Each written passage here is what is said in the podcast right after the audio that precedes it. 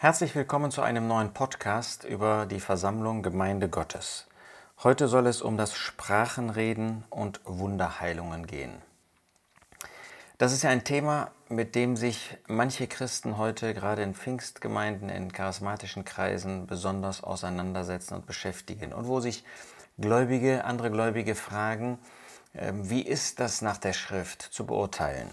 Wir nehmen einmal den Vers aus 1. Korinther 12, Vers 28. Gott hat einige in der Versammlung gesetzt, erstens Apostel, dann Wunderkräfte, dann Gnadengaben der Heilungen und dann heißt es am Ende weiter Arten von Sprachen. Wir sehen also ganz deutlich, dass es diese Gabe damals gegeben hat. Nun, wenn wir beurteilen sollen, wie das heute ist, dann unterhalten wir uns zunächst einmal über den Sinn des Sprachenredens. Warum hat Gott das Sprachenreden gegeben? Erstens, im Alten Testament finden wir das nicht. Da gibt es kein Beispiel dafür. Zweitens, das erste Beispiel, wo wir das haben, ist in Apostelgeschichte 2. Da finden wir, dass an diesem Tag der Pfingsten die Apostel, auf die der Heilige Geist gekommen war, die also den Kern, den ersten Teil die, ja, der Versammlung Gottes gebildet haben, die dann immer größer geworden ist, dass sie dort in Jerusalem die großen Taten Gottes ähm, verkündeten, besprachen und dass sie dann auf einmal auch in verschiedenen Sprachen geredet haben. Das war keine Evangeliumsverkündigung, die sie dort vorgenommen haben, sondern sie haben über die großen Taten Gottes gesprochen. So lesen wir in Apostelgeschichte 2, Vers 11. Wir hören sie die großen Taten Gottes in unseren Sprachen reden. Es ging also bei dieser Sprachengabe immer von Anfang an um echte Sprachen. Es geht nicht um ein Lallen oder eine unverständliche Sprache, sondern um etwas, was Menschen verstehen sollten. Wenn also diese Sprachengabe auch Zungengabe genannt wird, weil Sprache und Zunge dasselbe Wort ist, dann deshalb, weil durch die Zunge ein Sprechen überhaupt erst möglich wird. Ohne eine Zunge kann man nicht reden. Es geht also nicht um eine Bewegung der Zunge, wie das vielleicht manchmal heute so gedacht wird.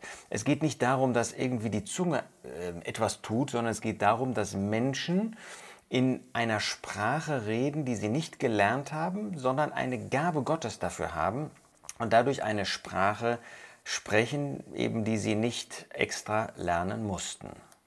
Warum hat Gott nun diese Sprachengabe gegeben? Er hat sie gegeben deshalb, weil er hier eine ganz neue Sache, eine ganz neue Epoche eingeleitet hat. Er hat das Judentum gegeben, er hatte das gegeben. Und jetzt stellte er diesen jüdischen Gottesdienst, den Tempeldienst, alles das, was mit dem Judentum war, stellte er zur Seite und gab selbst etwas Neues. Und damit deutlich wurde, dass dieses Neue auch von ihm kam, schenkte er eben Wunderheilungen und das Sprachenreden. Beides waren Wunder Gottes, die er als Gaben Gläubigen gegeben hat, um sie auszusprechen.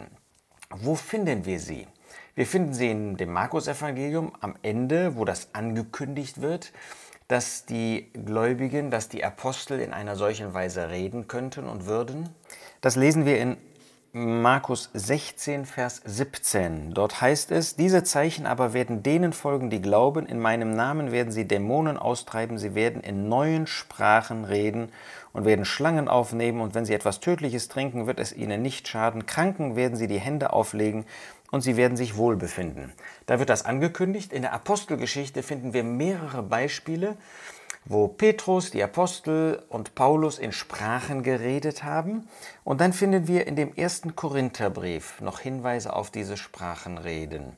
1. Korinther 12 bis 14. Und dann Beschluss. Dann gibt es keinen weiteren Hinweis mehr. In den späten Briefen des Neuen Testaments kein Hinweis auf das Sprachenreden. Warum nicht? Eben, weil die, das Ziel, weil der Sinn dieses Sprachenredens erfüllt war.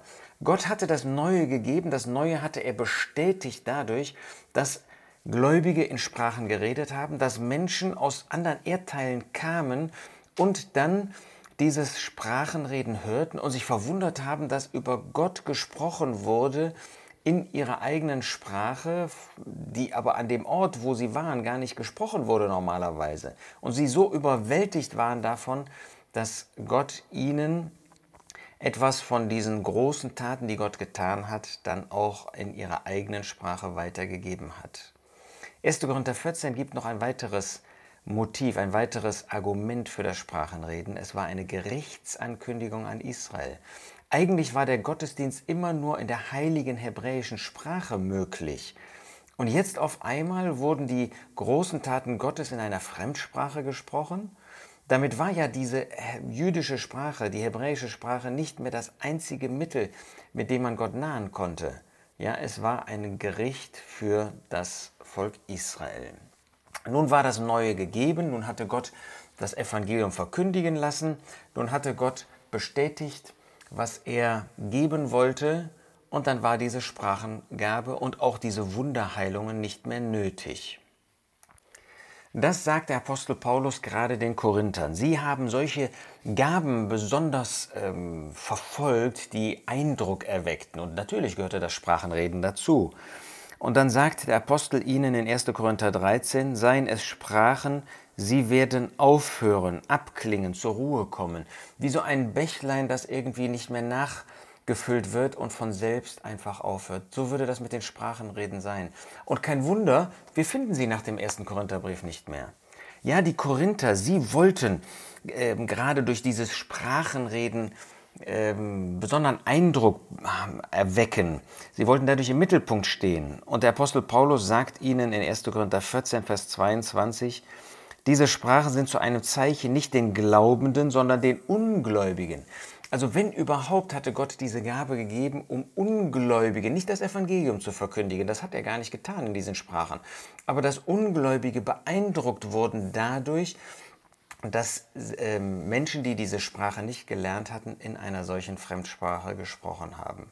Abgesehen davon, dass Paulus das dann auch beschränkt für die Korinther schon auf maximal drei, die in einer Sprache reden und natürlich nicht gleichzeitig, sondern nacheinander, was für viele Pfingstgemeinden heute schon zeigt, dass das, was sie tun, selbst dann, wenn es am Anfang der christlichen Zeit gewesen wäre, verkehrt ist. Nein, wir brauchen das Sprachenreden nicht. Das Evangelium, das ist längst bekannt. Die äh, neue Sache, die damals in Apostelgeschichte 2 war, ist jetzt äh, fast 2000 Jahre alt. Da braucht nicht mehr neu bestätigt zu werden, was Gott gegeben hat. Wie sollte Gott auch durch Wunder bestätigen, diesen traurigen Zustand, den wir als Christen abgeben, den wir als Christen haben in der heutigen Zeit? Deshalb nicht nur auf das Sprachenreden, sondern auch auf Wunderheilungen bezogen, sagt schon der Schreiber des Hebräerbriefes in Hebräer 2, Vers 4, dass Gott am Anfang außerdem mitzeugte, sowohl durch Zeichen als durch Wunder und mancherlei Wunderwerkungen und Austeilungen des Heiligen Geistes nach seinem Willen. Ja, das war damals schon Vergangenheit. Das heißt, wir brauchen das heute nicht mehr zu suchen. Das gibt es nicht mehr. Da, wo das heute geschieht, ist es entweder eine menschliche Erfindung oder noch schlimmer von dem Teufel. Nein, das ist längst abgeklungen. Und wer immer heute noch mit Sprachenreden anfängt, und ich spreche jetzt nicht von diesem Lallen, was wir an vielen Stellen hören, wo, nicht zu verstehen ist. Das ist sowieso nicht von Gott. Das kann nicht von Gott sein. Das, was Gott gibt, 1. Korinther 14, ist immer verständlich. Zweitens ist immer nacheinander, nicht ein gemeinsamer Chor oder dergleichen. Nein, das ist von Menschen und oftmals leider sogar satanisch. Wir wollen uns davon abwenden, das wollen wir nicht verwirklichen, das wollen wir nicht tun, das wollen wir nicht haben. Es ist nicht von Gott. Gott gibt uns heute Gaben des Lehrers, des Evangelisten, des Hirten und viele andere der Hilfeleistungen und so weiter. Das ist das, was Gott für uns heute vorgesehen hat. Die Sprachenreden sind abgeklungen und damit wollen wir auch zufrieden sein. Gott weiß, was wir nötig haben und er zeigt uns in seinem Wort, dass wir diese Sprachen, diese Wunderwirkungen heute nicht mehr benötigen.